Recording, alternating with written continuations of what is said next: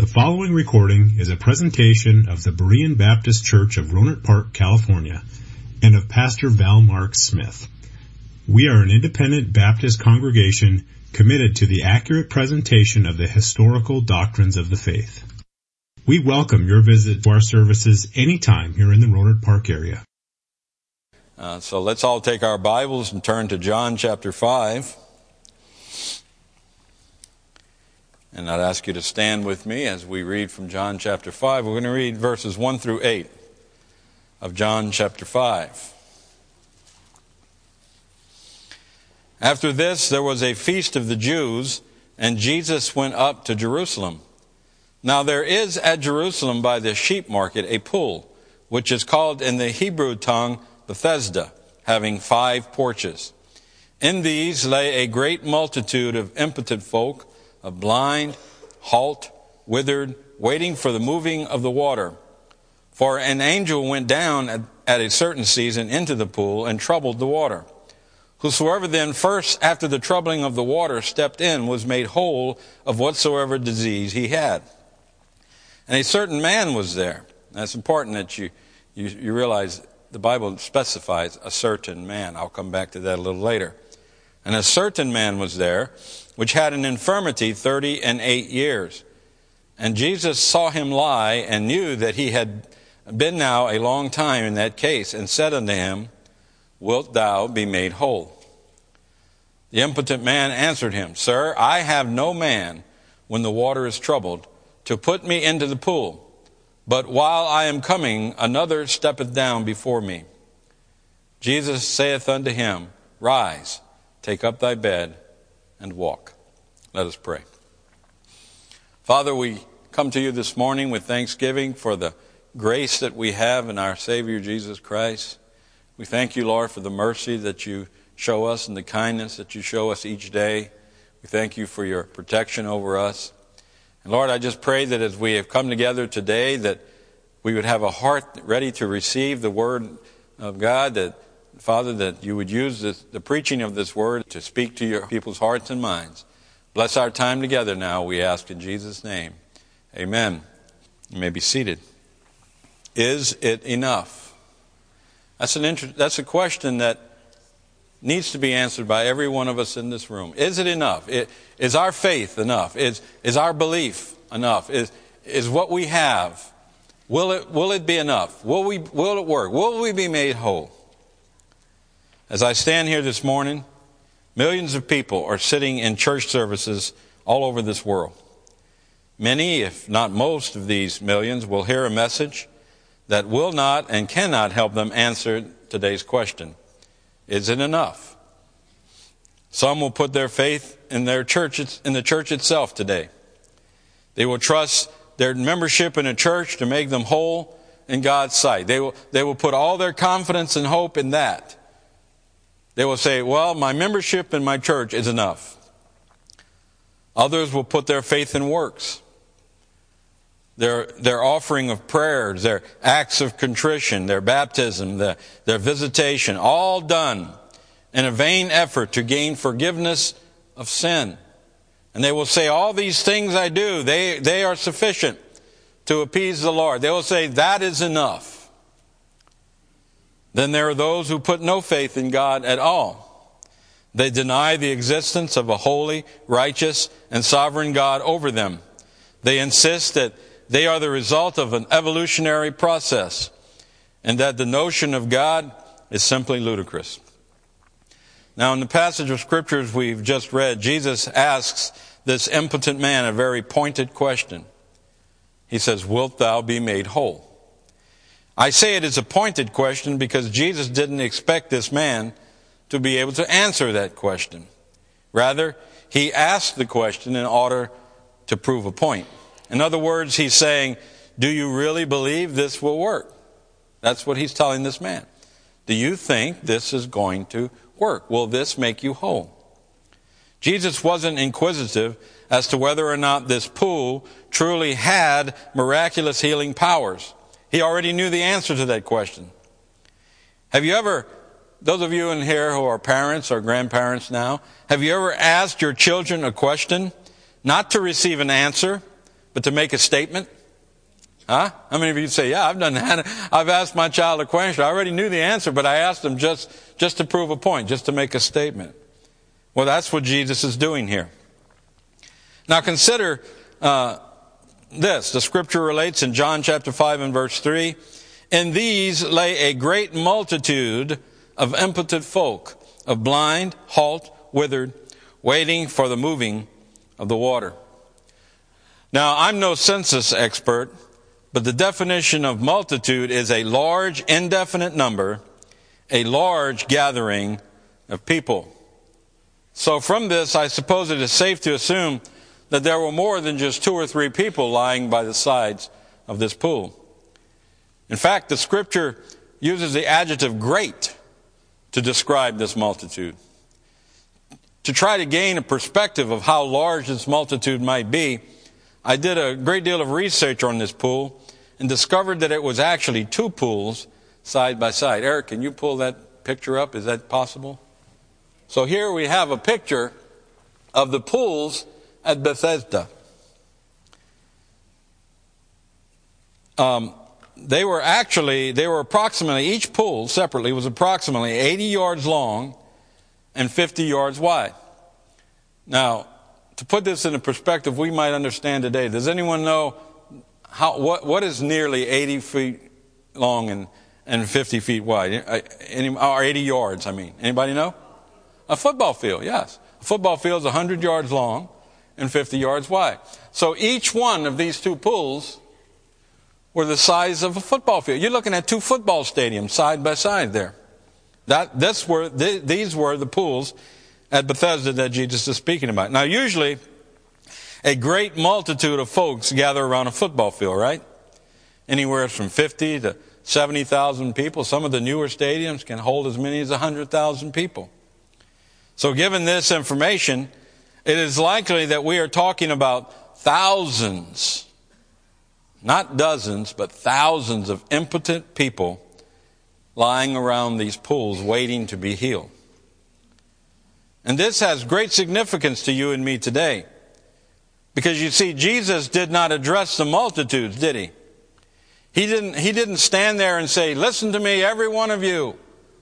Will you be made whole? Did he do that? No, he didn't.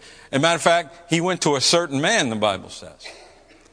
That's why that certain man I told you was significant. He went to a certain man. He sought out this one man among the thousands and asked him this question. It is obvious that all of these people are suffering from some sort of infirmity, yet Jesus focused his attention on this one man. Was it because he was a special man? Maybe he was a, a dignitary or a, a ruler. Well, I don't think that he was, because had he been a dignitary or had he been of noble birth, I'm sure he would have had an entourage that would have held everyone else back as he got into the pool. Yet we see uh, the sad testimony in verse 7 as the man states in John 5 7, the impotent man answered him, Sir, I have no man when the water is troubled to put me into the pool but while I am coming, another steppeth down before me. So in this, in this fact that Jesus went to this, directly went to this one man, we see the truth and the beauty of election. This man had nothing to offer the Lord, yet he was chosen from among the thousands and given the gift of healing by the Savior. And such it is with all of us this morning. As you sit here this morning, whether you were saved or not, all of us are helpless and hopeless this morning apart from the sovereign grace of our Savior Jesus Christ. So, at the time that I have this morning, I'd like to consider this man and compare him to us. Compare him to ourselves as we sit here. Let's, let's, let's look at ourselves in this man's life. Number one on your study sheets is this he was crippled by his infirmities. He was crippled by his infirmities. You should have your Bible open to John chapter 5. Look at verse 5 again. We read here in, in verse 5 And a certain man was there which had an infirmity 30 and 8 years. Now, we don't know if this man was born with this infirmity, therefore he's 38, or if he developed this infirmity later in life, but what we do know is that he has been in this state for 38 years. Each of us here today, whether we are saved or not, was or is equally crippled by our infirmities. Scripture confirms this to us. In Ephesians chapter 2 and verse 1, we read, And you hath he quickened, or made alive, who were dead in trespasses and sins. Therefore, all of us uh, are, have, were crippled by the infirmities in our life. Colossians chapter 2 and verse 13.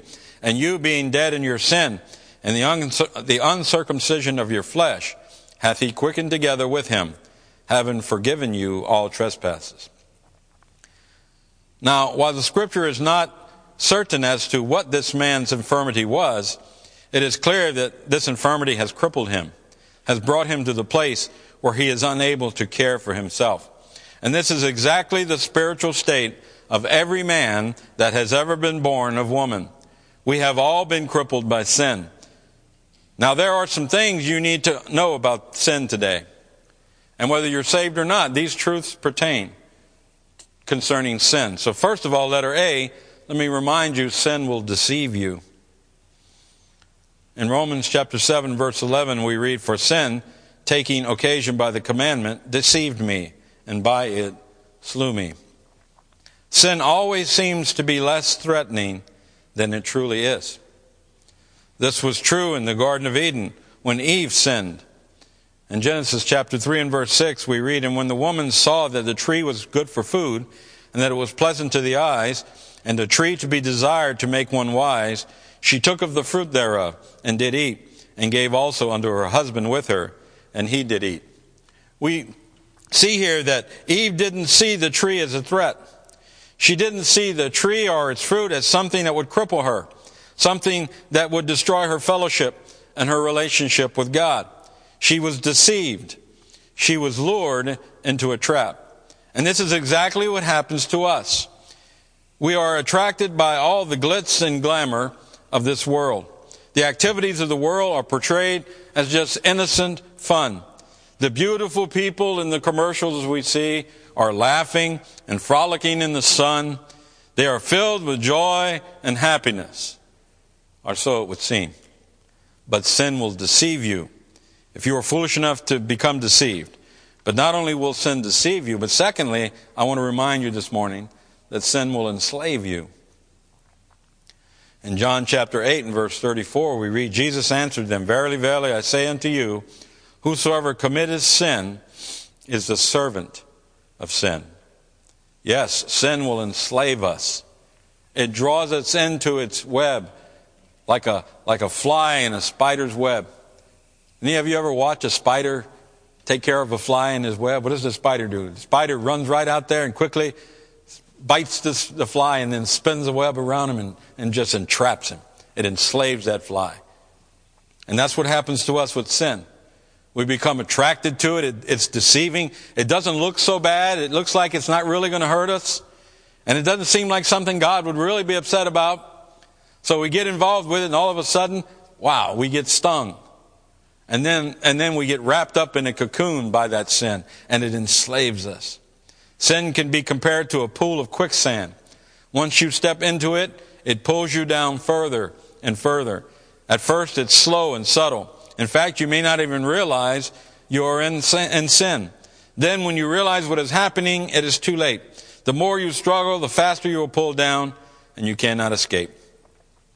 Now, this is something that all of us in this room have experienced in our lives, including King David in Scripture. In Psalm 73 and verse 2, we read, David writes, But as for me, my feet were almost gone, my steps had well nigh slipped. He found himself sinking in sin and despair, and the grievous clutches of sin knows no mercy. Sin keeps us from doing that which we know to do. Turn with me in your, in your Bible. You might want to mark John chapter 5, but turn with me to Romans chapter number 7. Romans chapter 7, just a little ways back. And let's go to verse number 14. Romans chapter 7, beginning at verse 14. I said, Sin keeps us from doing that which we know to do. Beginning in verse 14. For we know that the law is spiritual, but I am carnal, sold under sin. For that which I do, I allow not. For what I would, that do I not, but what I hate, that do I. If then I do that which I would not, I consent unto the law that it is good. Now then it is no more I that do it, but sin that dwelleth in me. For I know that in me, that is in my flesh, dwelleth no good thing. For to will is present with me, but how to perform that which is good I find not. For the good that I would I do not, but the evil which I would not, that I do. Now if I do that I would not, it is no more I that do it, but sin that dwelleth in me. That's very, that's very tongue twisting and very, but it's, it's really easy to say, understand what he's saying, right? The things he should do, he doesn't do, and the things he shouldn't do, those are the things he does. And it's all because of sin and the enslaving power. Sin deceives you. Sin enslaves you. Then thirdly, letter C, sin will destroy you. In James chapter 1, verses 13 through 15, we read, Let no man say when he is tempted, I am tempted of God, for God cannot be tempted with evil, neither tempteth he any man. But every man is tempted when he is drawn away of his own lust and enticed. Then when lust hath conceived, it bringeth forth sin, and sin, when it is finished, bringeth forth death. Now I find something interesting here. You notice James didn't say, but every man is tempted when the devil comes along. Did you notice that? He didn't say that. What did he say? Every man is tempted when he is drawn away, what? Of his own lust. You know, we go around blaming the devil for a lot of things he has nothing to do with. Now, certainly the spirit of the Antichrist exists today. The spirit of evil permeates this world. But you know, you know who your biggest enemy is? The person you see in the mirror. It's yourself. It's your own flesh. It's your own lust. That's your problem. And if you go around deceiving yourself into thinking that the devil made you do it, no, you made you do it. Learn to, learn to, to, to understand you are your own worst enemy. Um, the ultimate conclusion of sin we see in, these passage, in this passage is death. But wait one moment here. All men die. So if the only result of sin is death, then it's no big deal, right? Because we're all, we all have to die. So if we die and everything's okay, then nothing to worry about. However, in Revelation chapter 20 and verse 14, we see, and death and hell were cast into the lake of fire. This is the second death. So we see that sin results in two deaths. The death of the body and the death of the eternal soul. Now, let's look at these just for just a moment. First, we have the physical death.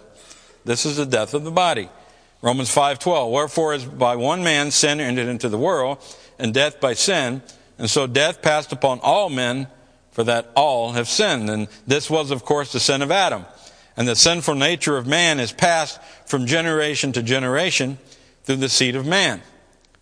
Uh, let's turn together to Genesis chapter 3 real quickly. Genesis chapter 3 and we'll read just a couple of verses here. Genesis chapter 3, and we'll begin at verse number 17. Let's look at this now. And unto Adam he said, Because thou hast hearkened unto the voice of thy wife, and hath eaten of the tree of which I commanded thee, saying, Thou shalt not eat of it, curses the ground for thy sake. And sorrow shalt thou eat of it all the days of thy life. Thorns and also and thistles shall it bring forth to thee, and thou shalt eat the herb of the field. Uh, in the sweat of thy face uh, shalt thou eat bread till thou return unto the ground, for out of it wast thou taken, for dust thou art, and unto dust shalt thou return. So we see here physical death. And this shall continue until the end of this age. In Hebrews chapter 9 verse 27, the Bible states, And it is appointed unto men once to die, but after this, the judgment. All men taste of physical death, for this is a curse of the fall and death awaits all of us because of sin.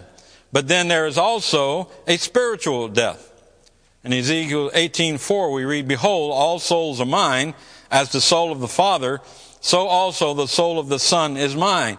The soul that sinneth, it shall die." Here, here it didn't say that the body is going to turn to dust. Here it said the soul is going to die. So this is a second death. This is a spiritual death. The body dies, a physical death, and goes to the grave. But here we see the souls of sinners await the final judgment for the second death. In Revelation chapter 20 and verse 13, We read, And the sea gave up the dead which were in it, and death and hell delivered up the dead which were in them, and they were judged every man according to their works. And this judgment is the final stopping point before these lost souls are deposited into their eternal abode, which is the lake of fire. Revelation 20:15. And whosoever was not found written in the book of life was cast into the lake of fire. Oh yes, my friends. Make no mistake today. Romans 6:23 tells us, "For the wages of sin is death. The just recompense of our sin is eternal separation and damnation in the lake of fire, which is the second death. Sin deceives you, it enslaves you, and it destroys you. Just as this man in John chapter 5, we have been crippled by our infirmities. But then we're also similar to this man because number two, we see that he trusted in traditions. He trusted in traditions. Back again at John chapter one, uh, chapter five. If you were smarter than me, you kept your spot, so you can go right to it. I'll take just a second to get here. John chapter five, and at verse number one. After this, there was a feast of the Jews, and Jews went up to Jerusalem. Now there is at Jerusalem by the sheep market a pool, which is called in the Hebrew tongue Bethesda, having five porches. In these lay a great multitude of impotent folk, of blind, halt, withered, waiting for the moving of the water. Verse 4. For an angel went down at a certain season into the pool and troubled the water. Whosoever then first went in after the troubling of the water stepped in was made whole of whatsoever disease he had. He trusted in traditions. Do you know the, the scripture gives no credit to this claim? Do you realize that? Jesus didn't confirm this. He didn't, he didn't credit that this truly happened. What was that? What was it? It was a myth. It was a wives' tale. There was, there's nothing to, to give us evidence of that. This man trusted in traditions. He was so desperate. He was so desperate that he resorted to folklore for help. The tradition was that at a certain time, an angel would descend into the pool and deliver healing to the first person to enter the pool. And whether this was fact or legend is unconfirmed by the Lord. His purpose here was not to validate this legend. Uh, in fact, his purpose was to redeem this elect child of God, to show forth the glory and to show forth the grace of God and salvation. Jesus, I believe, was here to show that tradition does not save. He was here to show that the traditions of men cannot be compared with the glory of the Father. In Colossians chapter 2, we read, Beware lest any man spoil you through philosophy and vain deceit, after the tradition of men, after the rudiments of the world, and not after Christ. For in him dwelleth all the fullness of the Godhead bodily. And such is the state of so many people today. They are locked in trad- traditions above the truth of the gospel. I hear it all the time. People say, well, I'm a Baptist, or I'm a Catholic, or I'm a Methodist, or I'm an Episcopalian, or something else. And all of this is steeped in tradition. My own father once told me if I was to believe, he told me, he says, if I was to believe what you say about salvation, then I would have to admit that my own parents are in hell. You see, he would rather die in error than deny the traditions handed down to him by his parents. This impotent man has turned to the only religion he has known. And such is the state of men today. they turn to the only thing they know, the traditions of men, the traditions of religion. But what is religion? Anybody have any idea? What is religion? Anybody know? Does the scripture tell us what religion is? It most certainly does. In James chapter 1 and verse 27, we read, Pure religion and undefiled before God and the Father is this, to visit the fatherless and widows in their affliction, and to keep himself unspotted from the world. According to the Bible, religion is, is works of kindness and works of goodness and works of charity. But we all know that works cannot get us to heaven, right? For by grace are you saved through faith, and not, not of yourself. It is the gift of God, not of works. But religion is works. Religion cannot make one whole. It cannot lead to salvation. Salvation does not come by religion. This man was so locked in, into tradition that he did not even know where his hope for healing truly lay. He was crippled in his infirmities. He trusted in traditions. But then, thirdly, this morning, let me say this he invested his hope in that which could not help. He invested his hope. His hope for, for being whole was invested in a, in a, in a, in a tradition, in, in, in folklore, in a myth. We read it already in verse John chapter 5 and verse 7. This the impotent man answered, "Sir, I have no man when the water is troubled to put me into the pool, but while I am coming another steppeth down before me." This man invested his hope for healing in the chance that he would get into the water before anyone else. This screams to me of the plight of so many today. As I, as I witness to people, as I work with people, as I, as I uh, deal with people on almost a daily basis, I hear these things. I'm a pretty good person. Some people say, well, I pay all my bills and I don't hurt anybody, so I, I must be pretty good, so I think I'm going to heaven. Others will say, well, I think I'm okay just like I am. Or they'll say, well, my mother and father or my grandfather was a preacher or my mom and dad are good Christians. So I think I'm okay. Yet the truth of the matter is that there is only one way to heaven. John chapter 14 and verse 6 Jesus saith unto him, I am the way, the truth, and the life. No man cometh unto the Father but by me. I'm sorry, Oprah Winfrey. I'm sorry. Unless you're smarter than Jesus, there isn't many paths to heaven. Can anyone, can anyone deny this verse?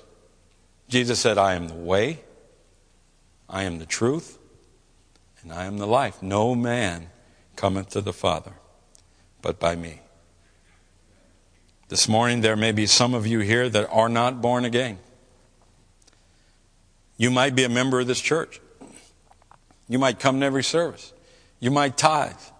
You might do all these things, but you're not saved. You're not born again. Because like this, like this impotent man, you got your faith in the wrong things. You, you got your trust in the fact that you're a member of Berean Baptist Church. That, that being, that doing that is going to, is going to redeem you to Christ. You might, you might be here this morning and you might, you might say, well, you know, I, I, I sacrifice, I do all these works, I do all these things.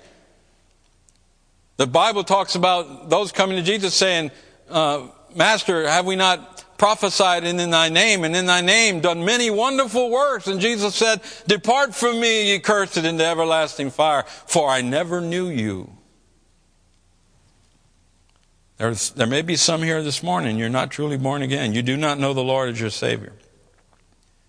You're just like this man. You've been crippled by your infirmities. Romans 3:23 tells us for all have sinned and come short of the glory of God. You are trusting in traditions. Romans chapter 10 tells us, For they, being ignorant of God's righteousness and going about to establish their own righteousness, have not submitted themselves under the righteousness of God. Are you trusting? Are you investing your hope in that which cannot save? Paul tells us in Romans chapter 10, verses 9 and 10, that if thou shalt confess with thy mouth the Lord Jesus, and shalt believe in thine heart that God hath raised him from the dead, thou shalt be saved. For with the heart man believeth unto righteousness, and with the mouth confession is made unto salvation. So since you are like this man in every other way, will you be like this impotent man? Will you be made whole today? Well, in John chapter 5, verses 8 and 9, we see Jesus saith unto him, Rise, take up thy bed and walk. And immediately the man was made whole and took up his bed and walked. And on the same day was the Sabbath. That man lay there. He was crippled from his infirmities. He was trusting in traditions. And he was lying there and he was going to invest his hope for for, for healing and, in, in, in, a myth and something that could not work. Jesus came along and said, Really? Is that what you're going to do? Jesus said, Stand up. Take your bed and go. That man learned something right there. What did he learn? That Jesus is the way, the truth, and the life. This morning, as you sit here, do you hear the voice of God calling to you? Will you be saved today? Romans chapter 10 and verse 8. But what saith it? The word is nigh thee, even in thy mouth and in thy heart. That is the word of faith which we preach. Romans chapter 10 and verse 13, Jesus says, For whosoever shall call upon the name of the Lord shall be saved. I don't care who you are sitting in this room this morning.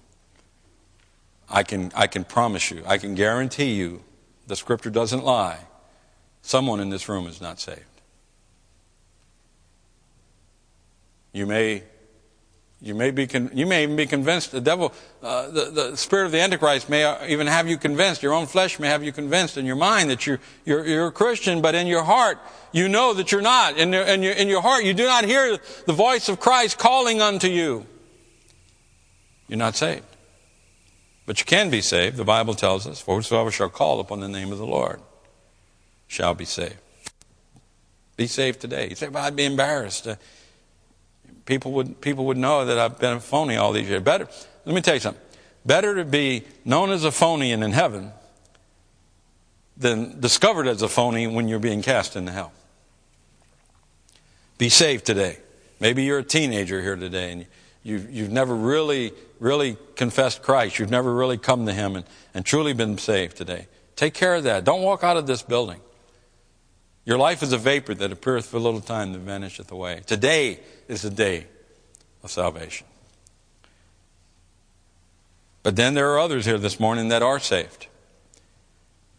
But you've fallen away from the Lord. You've left your first love. Revelations chapter 2, verses 4 and 5, we read, Nevertheless, I have somewhat against thee, because thou hast left thy first love. Remember therefore from whence thou art fallen, and repent, and do the first works, or else I will come unto thee quickly, and re- will remove thy candlestick out of his place, except thou repent. Maybe you're here this morning and you are truly saved, but you've fallen back. You've fallen back under the power of your infirmities. Those, you've fallen back under the power of sin, and you've fallen back under the, under the clutches of sin. You've been deceived again.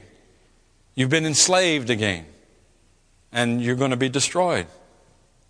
You've forgotten truth. Maybe you're like this man, you've forgotten truth and you're following the traditions of men. Coming to church has, for you has just become a thing to do. It's not, it's not because you desire to be here. It's not because you desire to worship the Lord. It's not because you have a, an abiding love. It's just simply because this is what you should do. It's becoming a routine thing to you. It's, it's becoming tradition. There's nothing routine about church. Amen?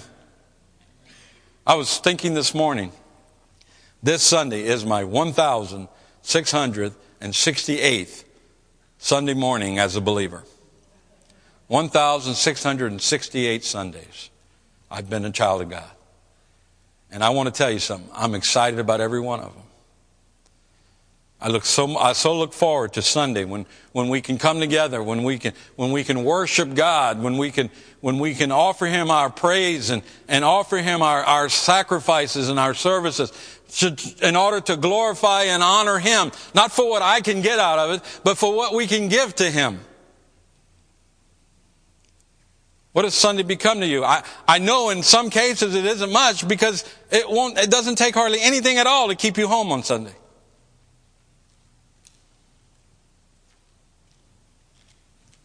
And I'm sorry for upsetting you, but I'm not sorry for upsetting you.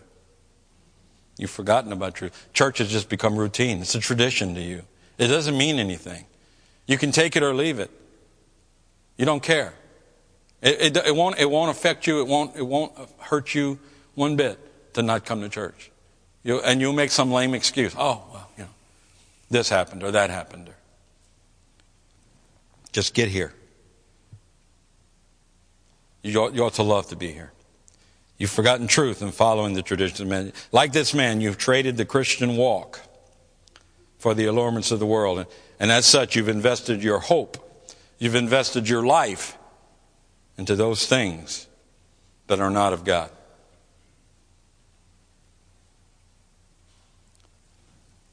What do we, what do we invest in our life in? What are, what are we putting all of our energy and effort into today? That defines you as a believer, by the way. That tells us, that really exposes you for what you truly are in your heart. Because the Bible says, for where a man's heart is, or for where a man's treasure is, there will his heart be also. What, what do you treasure today? Do you treasure your relationship with the Father? Do you, do you treasure His will for your life? Do you, do you, do you value the presence of God and, and, and the peace of God in your life? If you do, that's where your heart's going to be. That's where your heart's going to be. And, and by the way, I don't want anyone to misunderstand. I'm not standing here right now claiming to be all of this. You see, before I preach any message to you, I preach it to myself. And these are the things that God has exposed to my heart and has made me aware of and, want, and wants me to share it with you. I have to be careful too. I have to, I have to keep my mind and my heart focused on, on Christ, the most important thing in my life Jesus Christ. Everything has to start there. So to you this morning that are Christian, but you've kind of fallen away, I say, come home. Come home. Remember the prodigal son. He came to his senses. He woke up and he said, I don't have to, I don't have to live like this. My, I, I can be a servant to my father and live better than this. And that's what he did. But what he found when he got there was his father wasn't going to make him a servant. He was going to make him a child. What about you this morning? He, just like the, the, the story in the prodigal son, he is watching and waiting for you. Let us pray. Father, we stand before you now in humility, and Father, we are so far from what we should be. We like to, we like to think that we're pretty good. We like to feel like we're better than some others. The truth of the matter is, we're all just like this impotent man. We're crippled by the sin in our lives. Whether we be saved or not, we're crippled by the sin in our lives. And we're trusting in traditions. We're, Lord, our life has become routine. The, the, the things of, of God are no longer important to us, they're just things we do. And Lord, we're investing our life in things that will burn up, things that will be, go away. Help us, Father. If there's any here this morning who are not saved, I pray, Holy Spirit, that you would enlighten them and awaken them and that you would cause them to come to Christ. And for those that are saved in this room, I pray you'd awaken us as well. I pray you'd open our eyes and cause us to see how far we have drifted from you and cause us to come running home to the Father. Thank you for this time. I pray you bless this, this message and bless this day. Give us your grace and mercy as we go our way. And we'll praise you and we'll thank you, give you all the glory. For it's in Jesus' name we pray. Amen.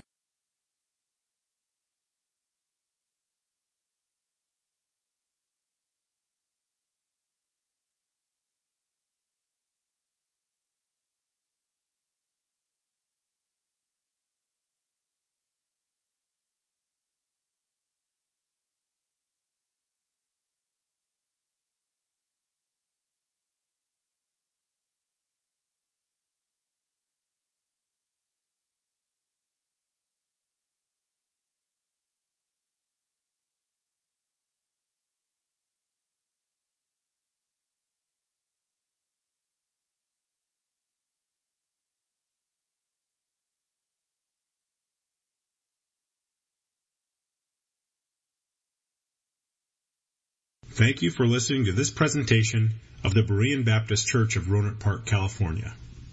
If you would like further information about our church, please feel free to call us at area code 707-584-7275 or write to us at Berean Baptist Church, 6298 Country Club Drive, Rohnert Park, California, 94928. Additionally, you may visit us on the World Wide Web at www.bbaptist.org.